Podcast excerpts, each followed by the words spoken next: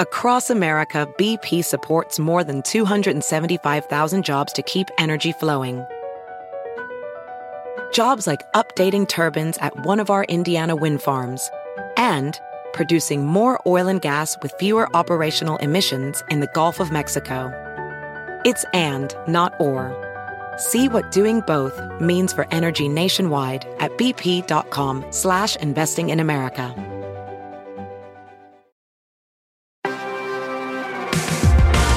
Hello, friends. Welcome to Unsiloed, the show that busts the echo chambers. If you dig hearing opposing perspectives about big issues from a point of mutual respect, if you like debate but love light, not heat, welcome home.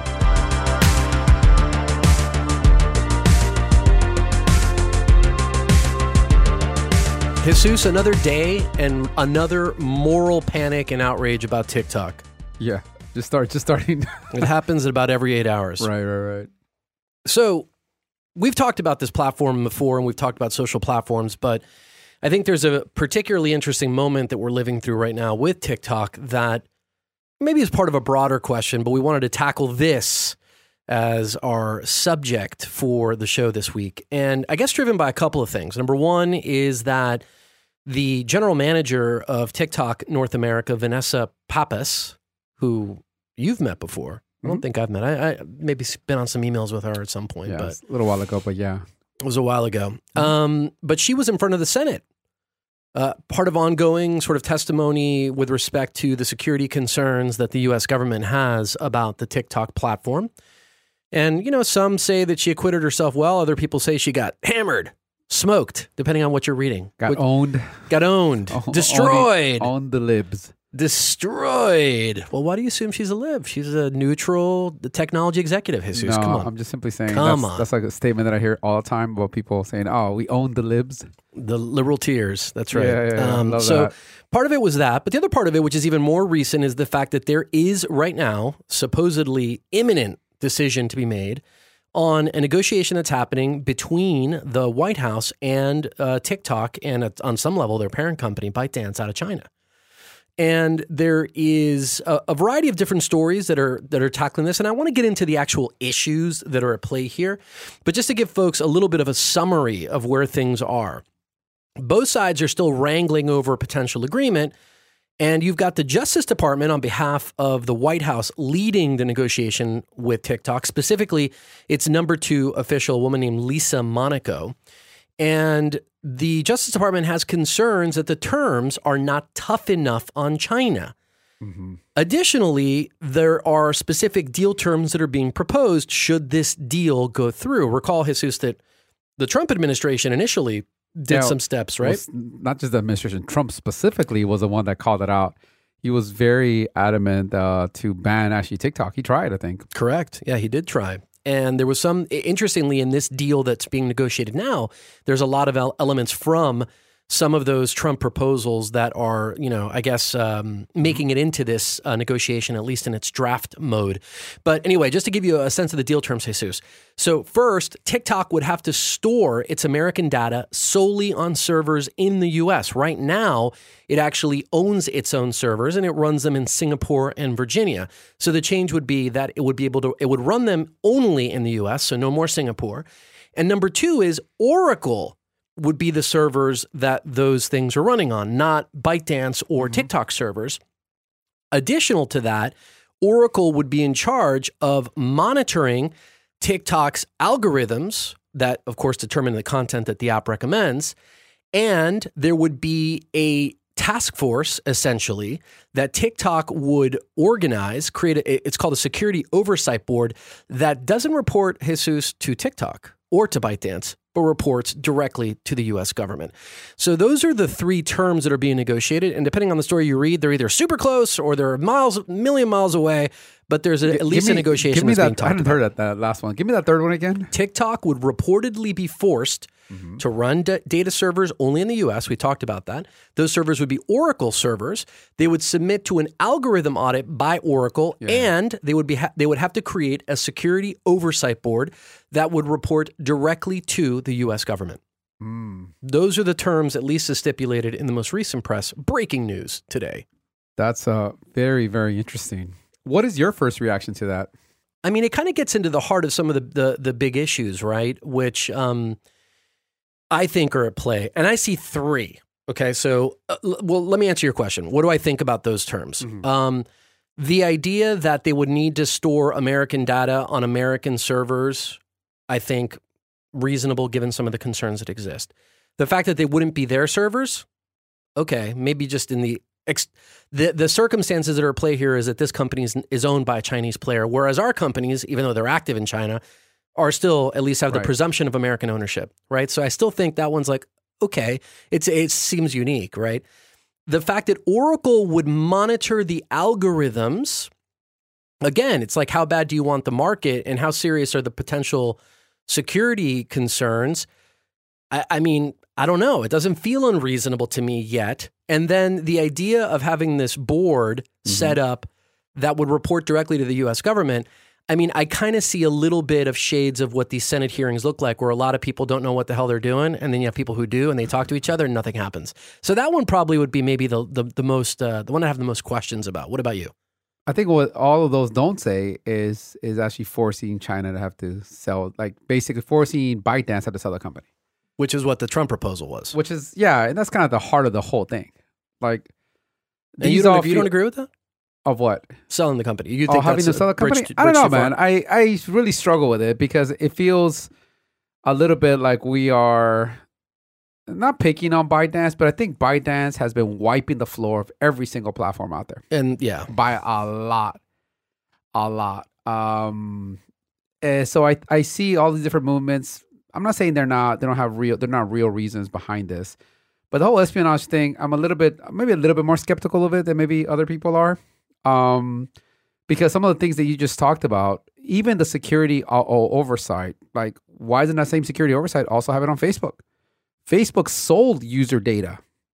Like they got caught say like they, they got caught actually selling user data, right? the, to the to the, one Cambridge, firm. An- the Cambridge Analytica Cambridge Analytica. Like they, so they, so there's a lot of theories of what by, or what not, not back. I'm sorry, what TikTok is doing may or may not do, what influence the Chinese government may or may not have. But if we want to go off of facts, who actually has used the data of their users illegally in a manner that they didn't think that the user definitely didn't think were being used? Facebook is that. So why are we doing this for Facebook? Mm. Again, can- because if you only, can- only on the basis of the presumption that they're that they're based or owned by the public in the United States. That's the only that's the only difference. But uh, yeah, I guess my point that I'm that I'm arguing there, and I'll start arguing with myself really quickly. So just just give it two minutes, and I'll change my perspective. Which is the we're acting like if U.S. players are so above the fray when it comes to uh when it comes to actual uh data and social platforms, social content. But but how much of this though is wrapped up in the fact that if a company is owned by the Chinese government or or is influenced by the Chinese government because they are a Chinese entity, and we know this not because we live in China, but because there's plenty of stories to read out that if you are a Chinese company, at any moment the government can request that you hand over things, that you do different things, mm-hmm. and you have to comply. That's like part of your citizenship in China. That's part of running a business in China. Sure. So that presumption at least doesn't exist in the case of Facebook. So, like, the Chinese so- government isn't going to ask them, and Right, but Facebook's so then go, is the sure. so is the question really about TikTok? Is the question just doing any business with China and just cutting it off? Like, if that's the concern, then why are we outsourcing uh, most of our technology to China? Mhm. Why By are we doing all the all this other work out there already? Like, cut it off. If that really is the the issue, you feel like this government is is doing things that can impact our ability to govern ourselves, et cetera, then cut it off. And there have been proposals like that in the Senate very recently. In fact, there was a number of, of Republican senators that signed on to a bill sponsored by, I believe it was Senator uh, Josh Hawley from Missouri. And it didn't relate exactly to this, but it was similar in the sense that it said that there are scores of American companies that sell services. In particular, they, they keyed on consulting companies, McKinsey, Accenture, et cetera, that sell those consulting services to the Chinese government and are at the same time getting contracts with the U.S. Sure. government. And they're like, if you take that, you can take it. But if you take it, that means you can't have the U.S. contract. yeah. Right? So it's like shades of the same kind of question, which is Yeah. like maybe that's the, the trade off. It's like you can operate here, but if you operate here, then you can't monetize here or Right. some other kind of, you know, creative um, creative It- work. Yeah, I just it, it, I struggle with this question because it's such a all these conversations are so not free market ideas, anti free market ideas. This is like a perfect example definition of trying to control the market, right? You have a company that's extremely successful. They're, they're they are growing at a faster rate than and monetize at a faster rate that Facebook ever did or Google ever did during the, like for how long they've been around. And yes, there's definitely some real concerns. I'm not actually minimizing the concerns. I just when I, when I look at the equation and especially some of the things they're trying to do to solve for it, it's like you're solving for different things. You're solving for how good the platform is. You're trying to Yeah. How addictive it is, how the how the algorithm actually works, and then you're trying to put holes or patches on security concerns that you have without actually forcing this company to actually sell. I think if it was the other way around and we're operating in China, my guess is the Chinese government would be like, You "Sell the can't be here." You just can't be here. Yeah. Good luck." So to some extent, like if we're gonna play in that game, that's how that's how we want to operate. I'm not saying it's a good or bad thing. Like, do we really want to be like Well, that? at least it's clear cut. It's, it's more clear cut than what we're doing now. I think it's an interesting too what you mentioned earlier because there's a variety of different motivations, right? There's a lot of people that you have to ask yourself, like, are you this energized if it wasn't trouncing you in every other respect? Like, would you be would you care this much about it Right. if it wasn't such a phenomenon of usage and engagement and time spent? Right. There's that. And then there's like people who are legitimately curious or concerned about the security implications. And then there's like other vantage points. I've kind of broken it down. Here's how I see it. Right, Okay. You tell me, uh, poke holes all day long in this. Okay. Number one, I see at least three discrete issues. Okay. For the issue of TikTok and why people are so exercised about this. Number one is the security concerns around the outright access to data and personally identify, identifiable information on Americans. That's like one thing. Call that security, privacy, whatever.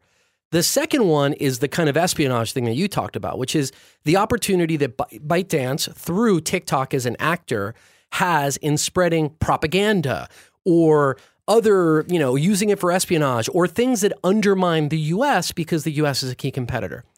And then the third one that I don't hear very many people talking about, but I think is the most interesting and the most Machiavellian, right? If we're going to like go mm-hmm. really bananas on this theory, is the fact that the app itself, because of its algorithm, its UX, etc., itself could be considered a, a, weakener or weakening of the country because it's driving further this depersonalization, the silos that divide our country, anxiety and depression, all this other crazy stuff. Like, that's a third concern. Doesn't have to, like, I fall into that category, just to give you a sense. I, first of all, I've never really understood the whole idea of like pr- privacy around like addresses. I mean, I understand it on some level, but it doesn't bother me if somebody knows like my address. Well, how about give it to me this stuff. way: if you were to say one to ten on those three items, Yeah. ten being the highest concern and one being no concern, how would you rank the three I topics would- that you just you just mentioned for myself personally, or for what I think their value is, because they're different, right? So for I- yourself? For myself personally, number three, the fact that I think that the app in its current incarnation, because it is a dopamine machine, is what it is. Um, and given all the data coming out about how this stuff is really, you know, is is destructive in a lot of senses, that one for me is really the the highest one.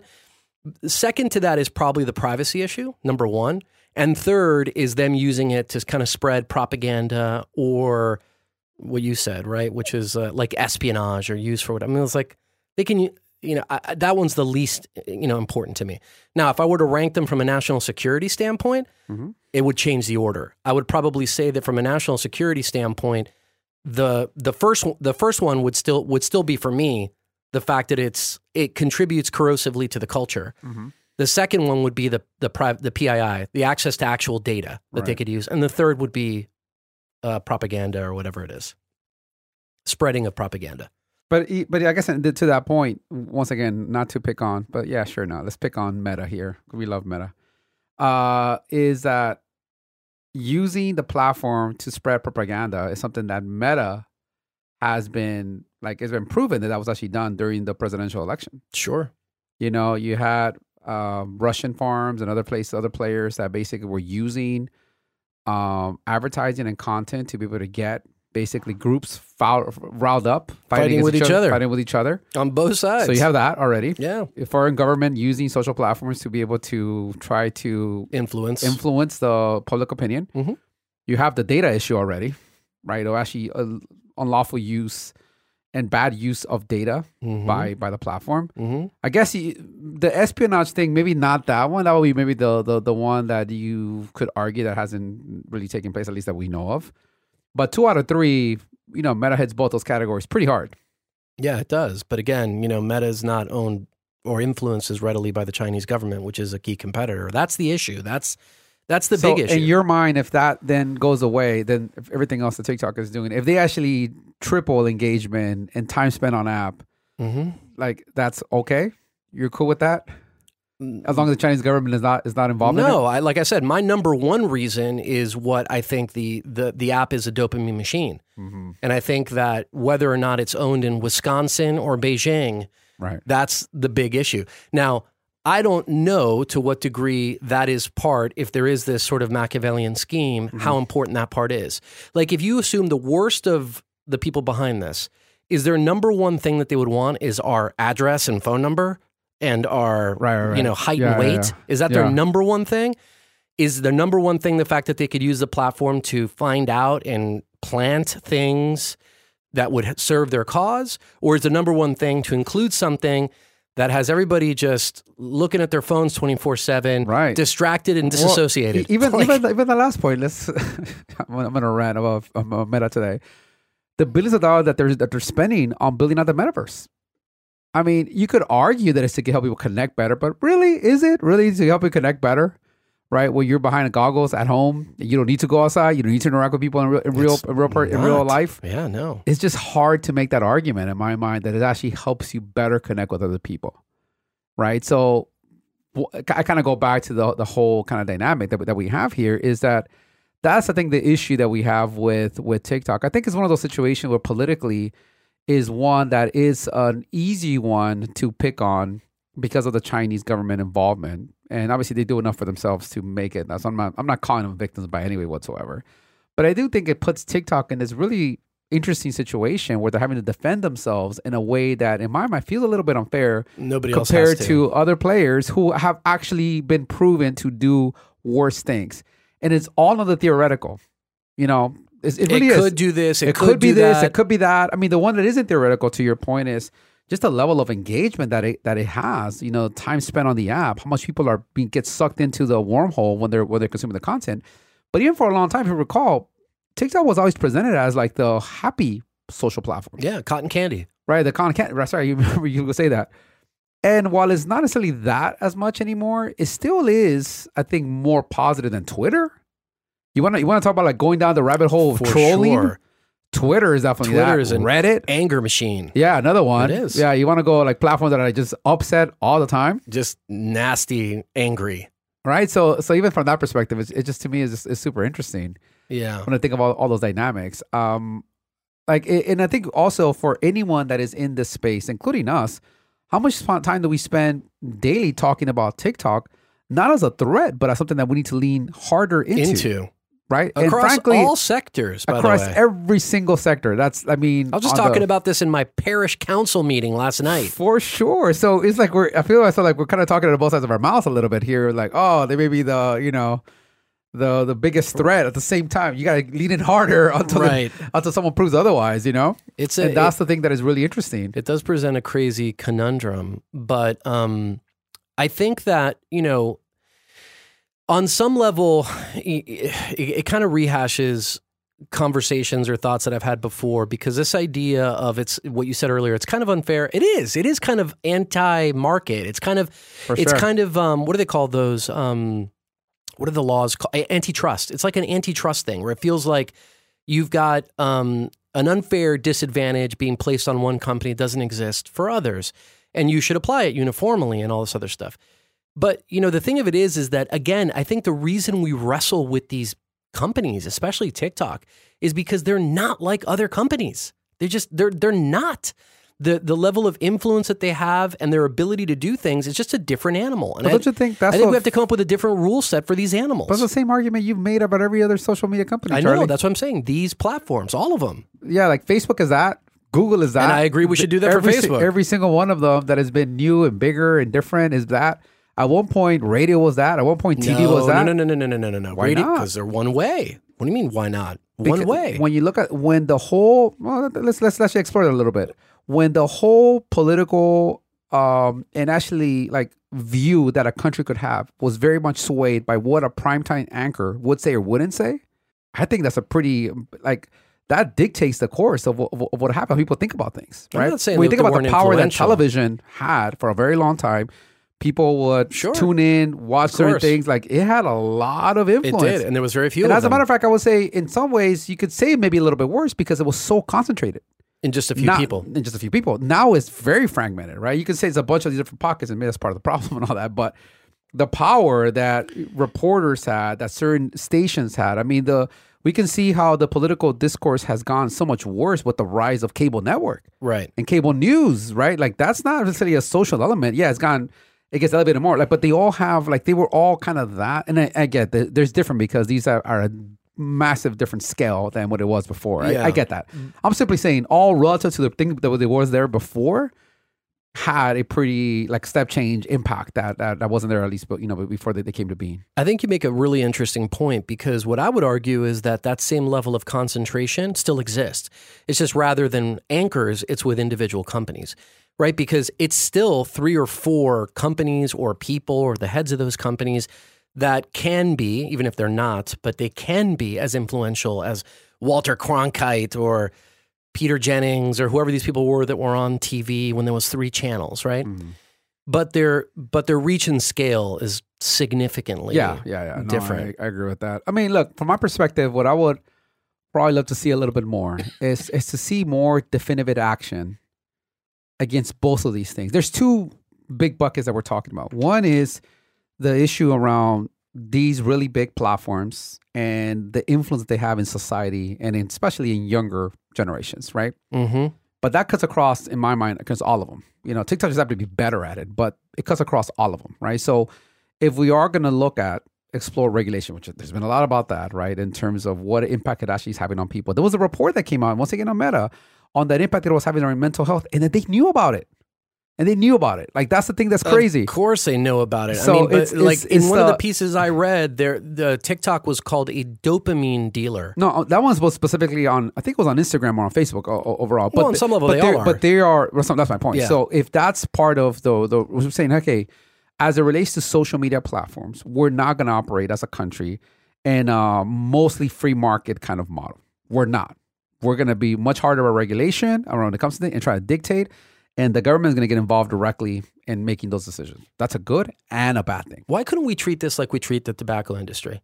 Out of it as an example, that's a free market business. You know, J.R. Reynolds is a public or whatever it's called. R.J. Reynolds is a Philip Morris. You know, privately, Mm-hmm. uh, it's a public company. It's traded. It's owned by the public.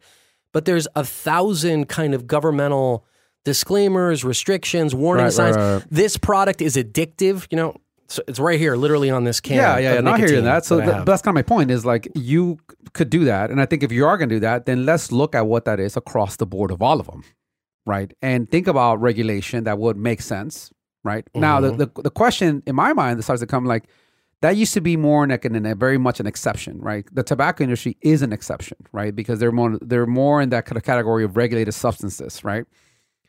Uh, obviously, medicine and and drugs are all- Guns. yeah, guns are they're all in that kind of category. The more you start going from the really obvious one, which are those, to more like, oh, you're a social media platform, you're a platform, any other kind of, you're a communication platform. Oh, now we're going to regulate you as well.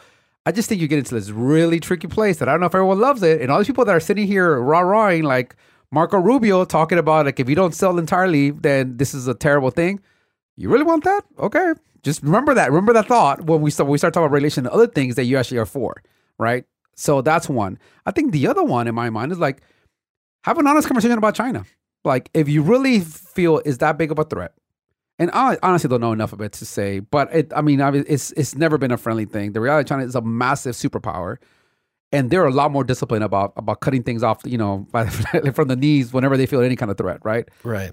If that's the approach you want to have, okay, but then then do that. I mean, the, the whole thing with TikTok to me is a little bit. I find it odd only because it feels like a double whammy against the same company. but that if they were a crappy fifth, Yeah. sixth, seventh social media platform, like we wouldn't even have this conversation. It's like a it's like a shuttlecock in badminton getting flipped around, but like you're missing the whole game. The whole Right. game is not about TikTok. It's about our position on China or these other issues that you Right. that you just brought up. I have a Uh-huh. bold, radical recommendation. Ooh, I like that. what about if we let the ATF regulate social platforms? Okay. Tell the me. Bureau of Alcohol, Tobacco, and Firearms. They're Why? involved. They're involved in the private marketplace because Uh-huh. they regulate organ co- companies that are private and public Uh huh. Have to be have some they, have regulatory authority over them so it's not like they only deal with public companies they deal with private and you know entities or consumer facing entities right gun manufacturers uh, alcohol manufacturers philip morris rj reynolds people like that they're focused on i don't know what they would classify them or call them but Mhm. things that require additional regulation or controls. They're still free, they're still available to everybody, but at a certain age, with certain disclaimers, with certain requirements being filled, right? W- Why couldn't an approach like that? Because uh, you'd have to basically have a position that says, I don't believe that these platforms have any potential negative downside to the public at large. Mhm. In other words, the reason we regulate alcohol, tobacco, and firearms is because we think that there is a negative potential that exists Right. for the Commonwealth at large. Yeah, yeah. So i i you could make a case that these companies fall into that. I- I'm only arguing, forget the privacy thing and the propaganda for a second. I'm just arguing what everybody seems to agree on, right? Dopamine factories and addictive tendencies and all these different things. We're like, okay, we still let people drink booze and smoke Right. cigarettes and do all this other stuff, but it comes with some public um, disclaimer as a way to regulate its negative impact on society. Why couldn't we take a similar approach with these, like we do with the ATF? Yeah, I mean, I think the your argument is maybe less that the ATF specifically be the the one agency that handles I'd it, but more like sure, uh, but more like the approach, right? Like I think it's more the designation as to why this should fall in that category, which is being a product or service of where there is a clear and measurable and probable damage that may happen to consumers if it's overused Or abused. or abused, right? Uh, yeah, I'm kind of thinking putting those Mhm. this kind of similar kind of category. That's interesting. I think that's super interesting. I think that maybe maybe that starts to dictate now. The, the if I'm a social media company, obviously, you know, I don't. I hate that. I hate ha- having that. I think if you're in the tech sector in general, uh, here in the U.S., you probably hate that altogether because most players are in the game of trying to get people to consume their product and engagement, right? And then now you have this looming kind of approach. The second you get kind of good at it, then now you get regulated. Uh, it creates. I mean, that's what it is, though, right? What, you don't think It Philip creates- Morris would say the same thing? It's like, once we got these people hooked on cigarettes, now they want to regulate us. Yeah, We're just trying to sell a for sure. smooth, relaxing time. For You what I sure, mean? for sure, yeah. Uh, I'll go on a side story in a second about that one, but uh, but yeah, I mean, I, I'm sure they would, they would, but, but they've lost that argument a long time ago, right? So it's like people just operate as like that is what it is, but it also probably yeah. So I think that's the thing that will be really interesting. But then you gotta look at what other categories fall into into that, Mhm. right? Like gaming for sure, you gotta put it in there, right? All kinds of uh, sports betting, gaming, like video games. I'm talking about, right?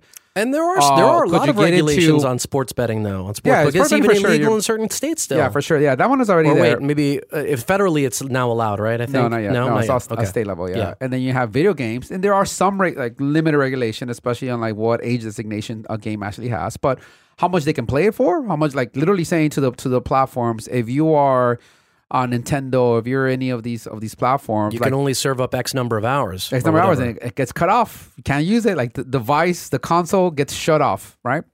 That's interesting. Okay, now we're in that game. Now let's talk about television. Well, why couldn't the OTT platforms also have that same kind of thing?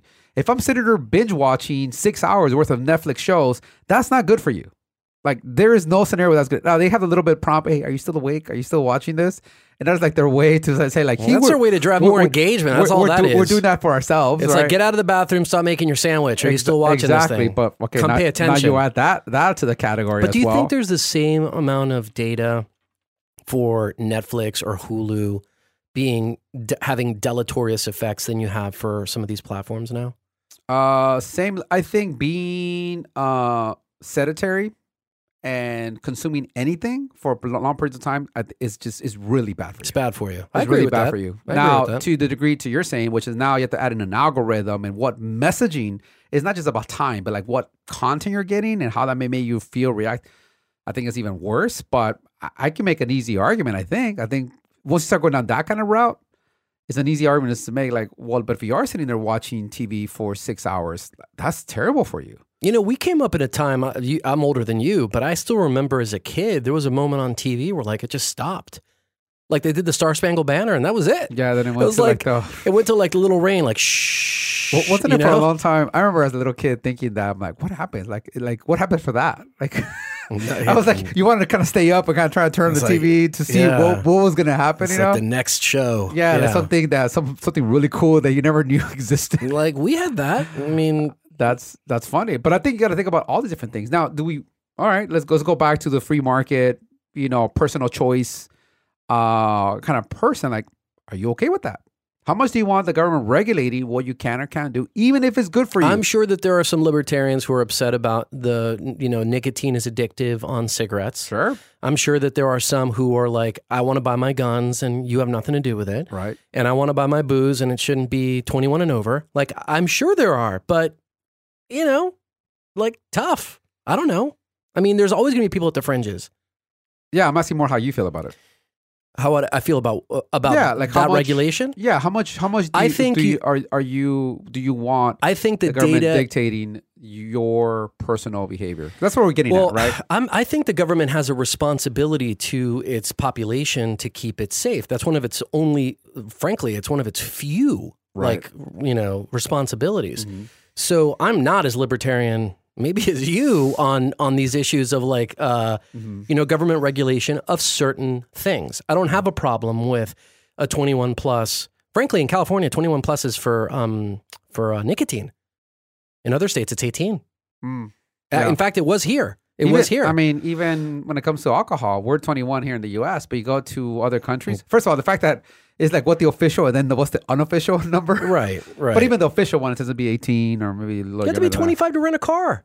Right, right, right. 25 to rent a car. I don't see people like lining up revolting. I mean, look, I think that in general, do I like the government being uh, adding more restrictions or less? I mean, probably less, but there but it's in a very de-average way. I think in certain places they should pay more attention.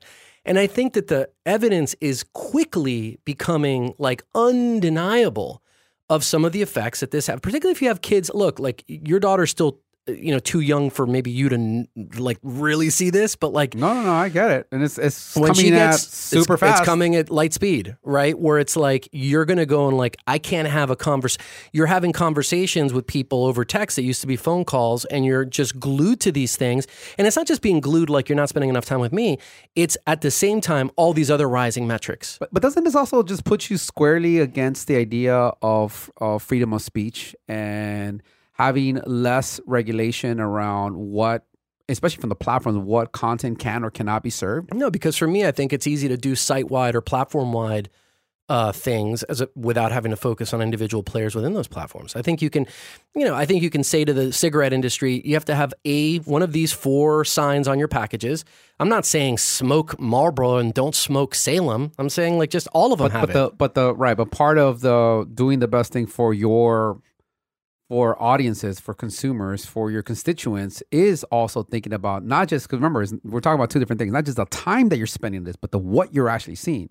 One of the most harmful things is yeah, when you sit there and you obviously you lose two hours on TikTok.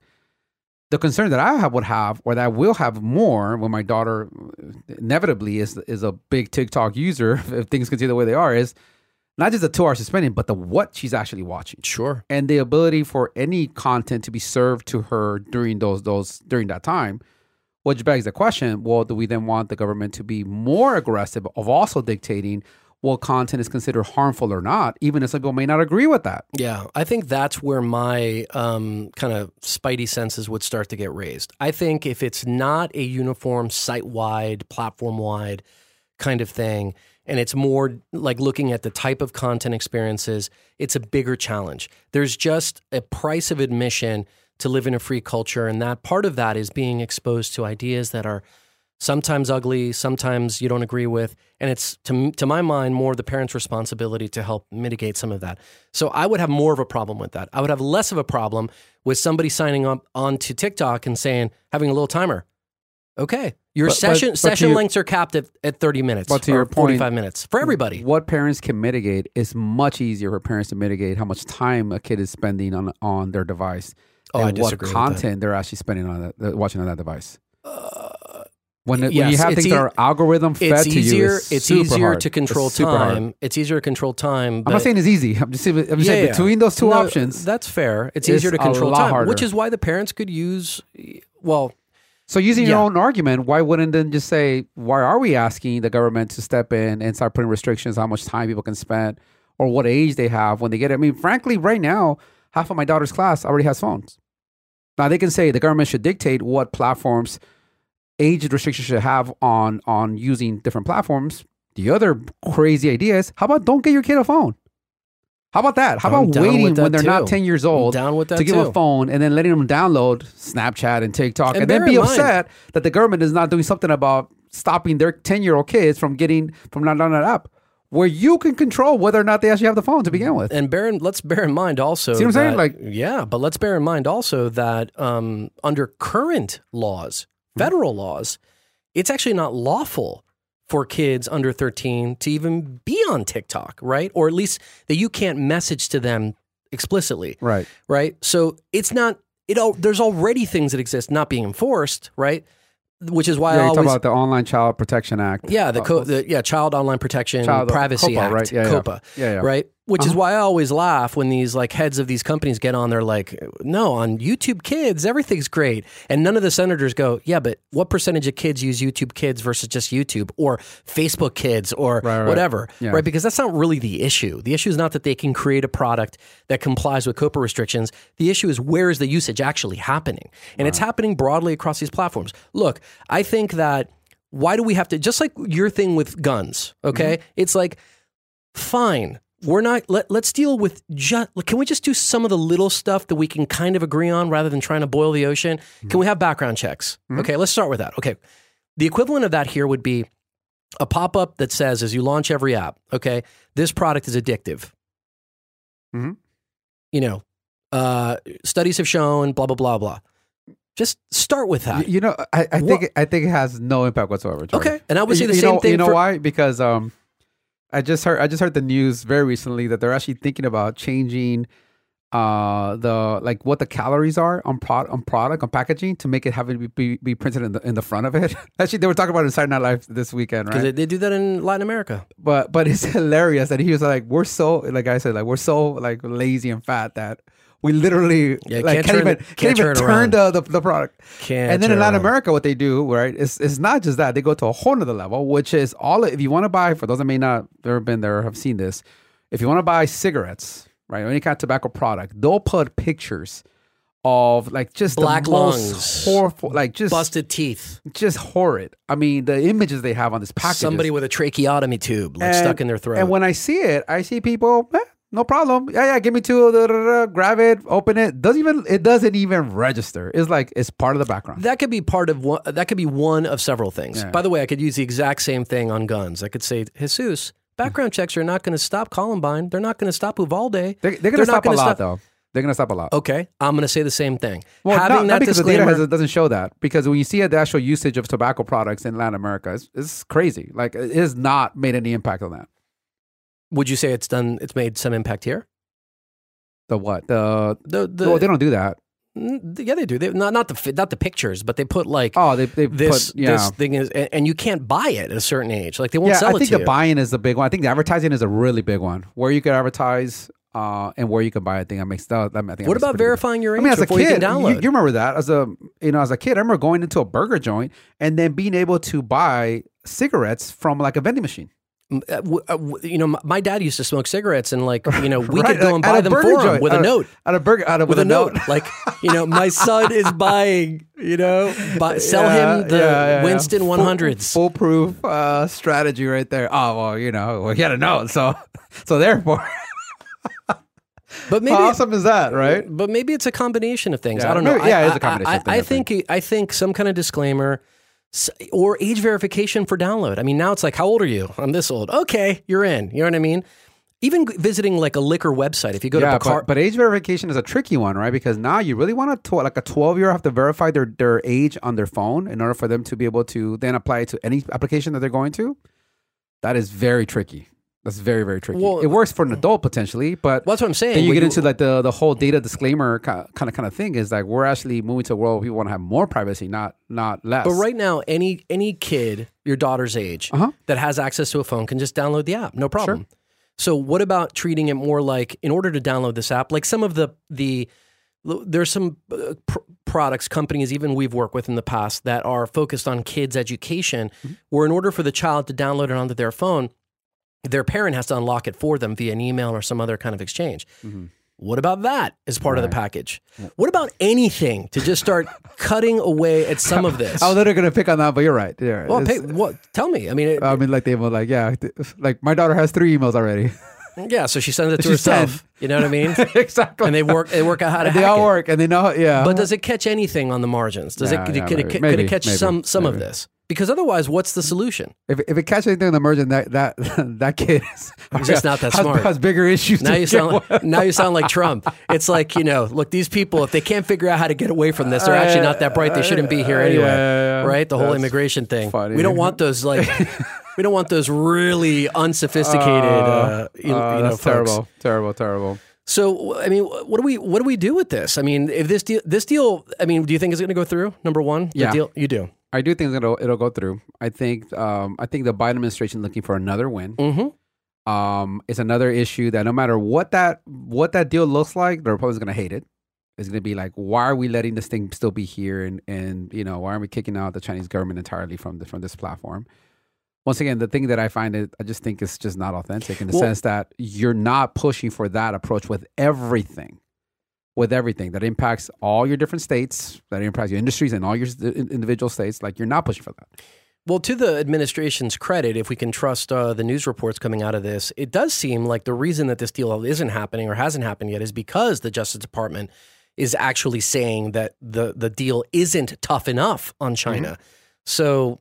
You know, for what it's worth, it's not like they're arguing about, gee, we don't, you know, some other thing that would no, be yeah, more that's fair. That's fair. I think they're they're working through it. Um, yeah. Once again, I think I think the Biden administration is is is motivated to have another something else they can talk about as a win uh, before elections. So I, I think the timing is now to get this thing figured out. So I could see that happening where they get it, they get a deal done. Um, and I think for TikTok, it's a massive win if they're not forced to have to sell the company Mm. right? Uh, if, especially from ByteDance because they don't want to do that. As a matter of fact, there was just a, a piece that came out, I think a couple of weeks ago. We sent it out, I think, as part of the newsletter where we talked about the fact that there were like these five or ten engineers from TikTok that had just quit Yes. from the U.S. because they were being asked to report to people in in uh, in China. So that happens. I mean, do you do you remember we were? I mean, we worked on a campaign for TikTok very early on when I was running uh, Vertical Networks. If I recall correctly, didn't he had to get everything approved? The person that we're working with, Everything was had to approved. get every single thing this was- approved out of China. This was Now, not that- a that multi-million dollar deal either. And that was yes, that was a very small marketing deal that we're doing, and that was I mean that was a little while ago. So not to say that they operate the exact same way, But they had, but 200, was they had 200 people working in LA and they still had to get stuff approved in China, though. so it was yeah, so it was very closely held then in terms of how it was operating. Apparently that's changed quite a bit. So it's just hard to say that they're not going to be involved in some way or another. I think it's just tough. Like I, you know, so to agree that you're going to leave that door open, you know, I think I like that. Is you're arguing for full divestiture. Welcome to the party. I'm I just saying, it. be consistent. Yeah. And against the two issues that we're talking about, one is involvement with China in general. Mm. Take a stance and then follow that stance. And the second is take a more consistent position around data integrity, around protecting user, you know, protecting users, especially children, with all social platforms. And once again, let's look at Meta is the worst offender so far, the one that's gotten caught more times. Right, and yet, and yet, we're, we're not talking about this this oversight, uh, you know, uh, oversight uh, committee to be focused on on on Meta. We're talking about it be focused on TikTok. Which once again, I, I get the point that that's the the one everyone you know is in everyone's top of mind because the, they're the most successful. But- M- Meta already has Mount Olympus issues. You're going to give them another advisory council to worry about? Come on. Yeah, they need a couple of them. All right. So um, on the on the idea of staying consistent, Yes. I want to move to courage or cringe. Let's do it. And I've got a good one about consistency. Ready? Yes.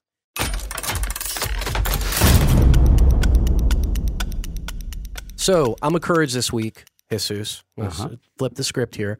You, of course, are going to darken the mood with your cringe coming up. But I'm a courage on a young man named Christian Walker. Are you familiar with Christian Walker, Jesus? No. He's the son of somebody named Walker, who's actually in a very prominent position right now in Georgia. oh, yeah.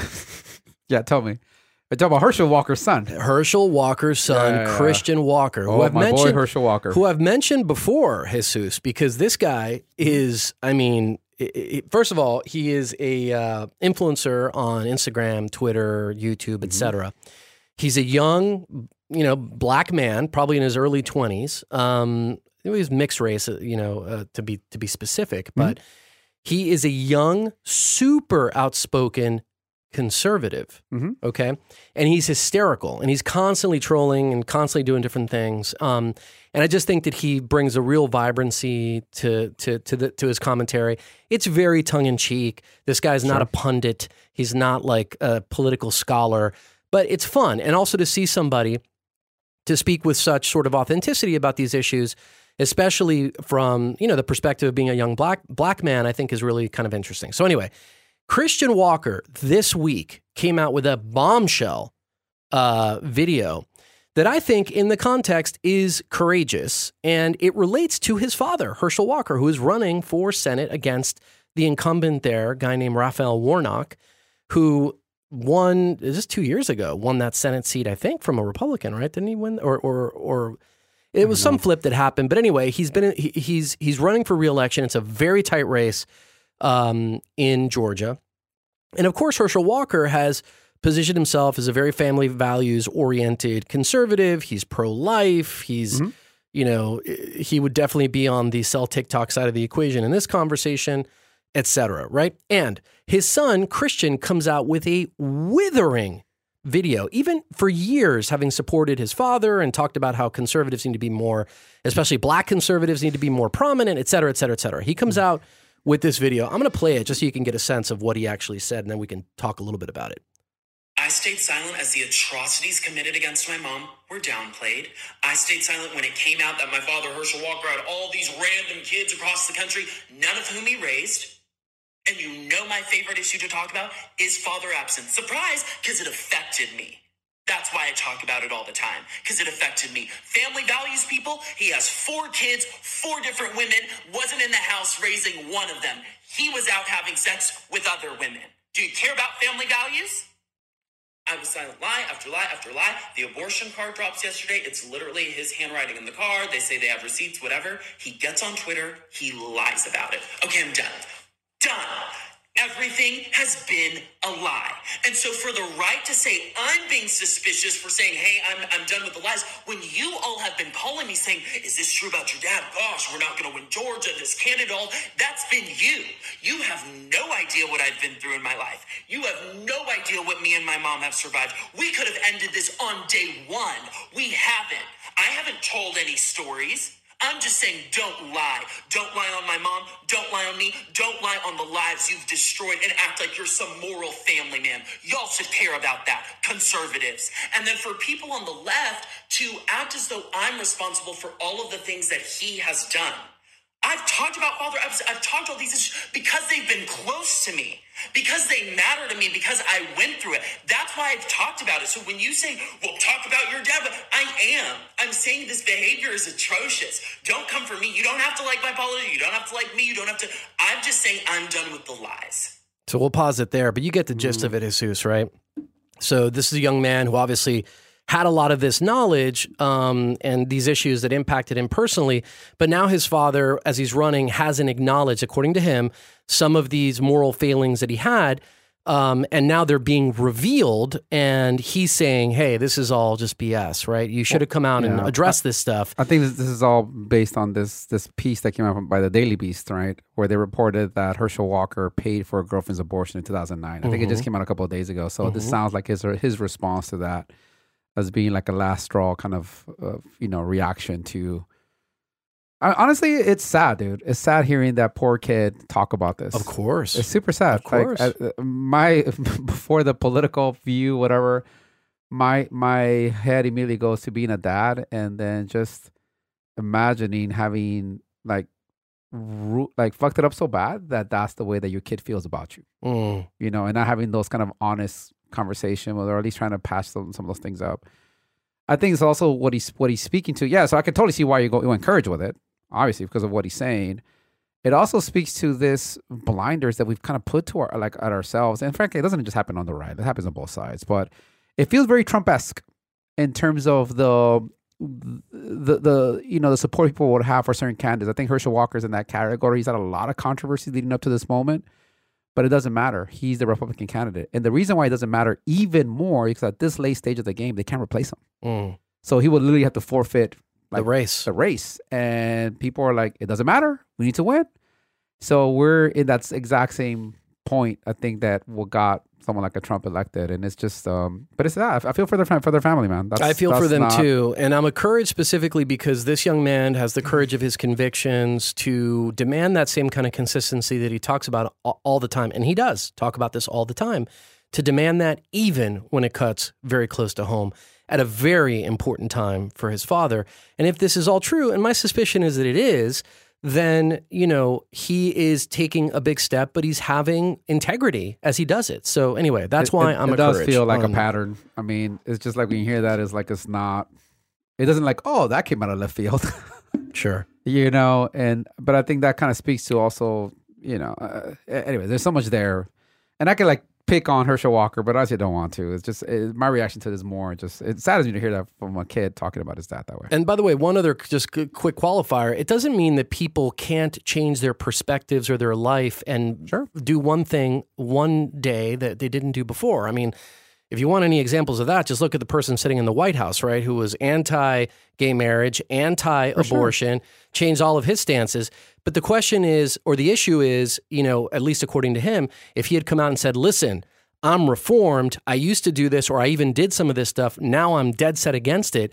That at least would Well, have been. yeah i think that's the argument credible. that he's always he comes out with a stance that he's always been opposed to abortion rights and in no exception whatsoever and then kind of fails to remember mention this little part this little nugget in that position small detail. But I think it's not just that. It's, it's also, I mean, obviously for for those that are in the pro life camp, this is the biggest one. But it's also like there's all these these accusations of how he's treated, and, and he talks about it in that in that video how he treated his family, his wife, his kids, and it's just Yeah, yeah, bad Anyways, stuff. Anyway, yeah. Courage for Christian Walker. a crazy athlete, Yeah, he was. crazy athlete. I mean, he Oh, went into yeah. MMA, which is actually is a great transition here.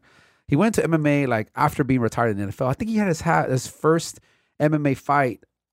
I don't know. He was like late forties, something like that. I mean, he was he was a lot older, and this dude was just, Just built like just. It's crazy. It's crazy. Anyways, so that was Herschel Walker.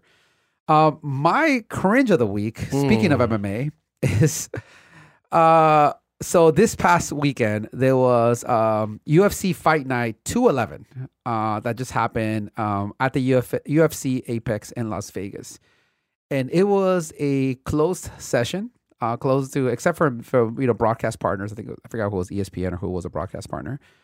Uh and the reason it was probably no. and the reason why it was closed is because in attendance was Mark uh, Zuckerberg. So this became a private event for him and his friends. It's like the Emperor watching the gladiators. Literally, Did he put his thumb out and go thumb down?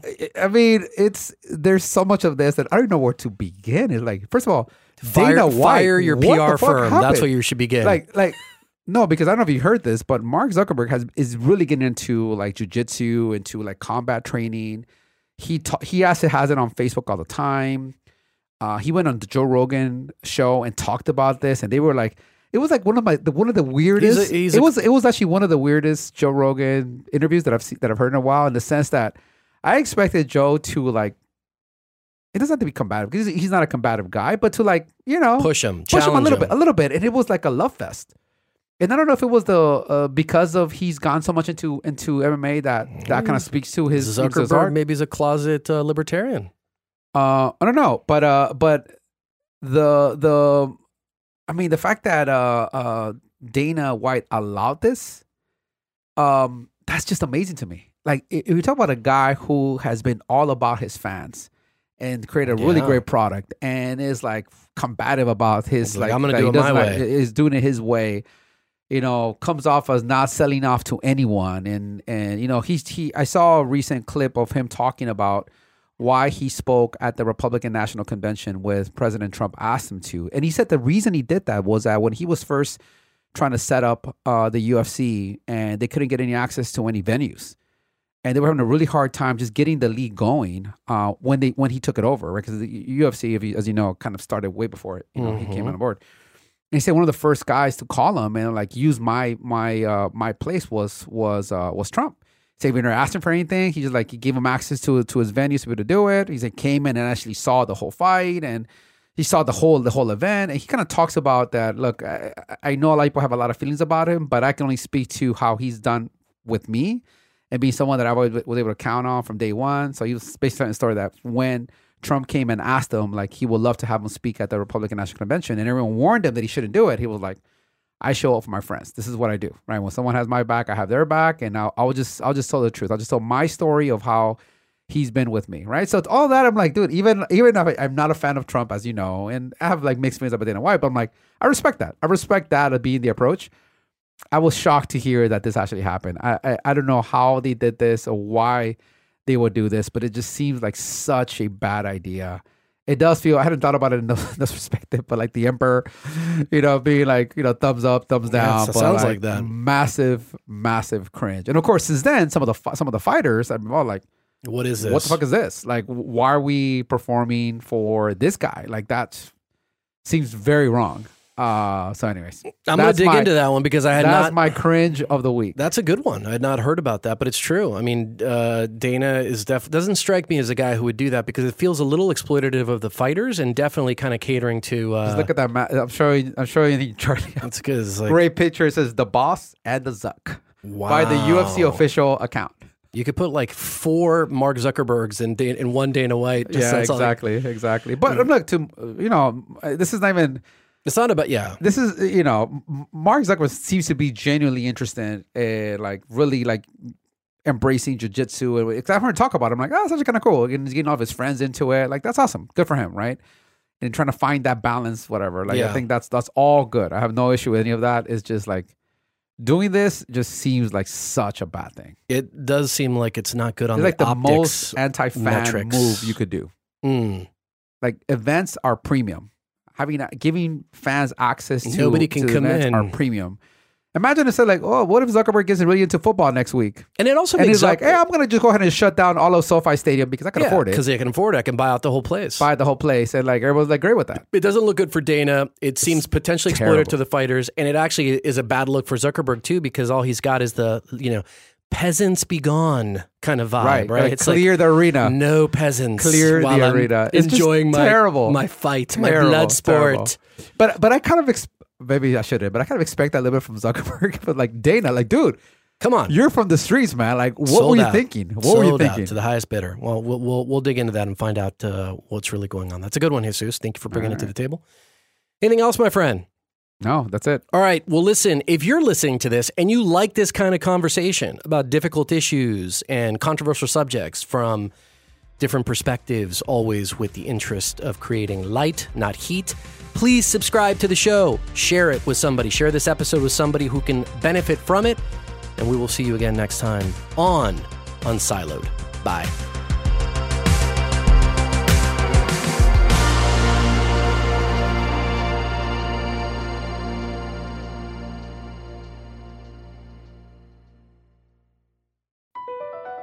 BP added more than $70 billion to the U.S. economy in 2022 by making investments from coast to coast.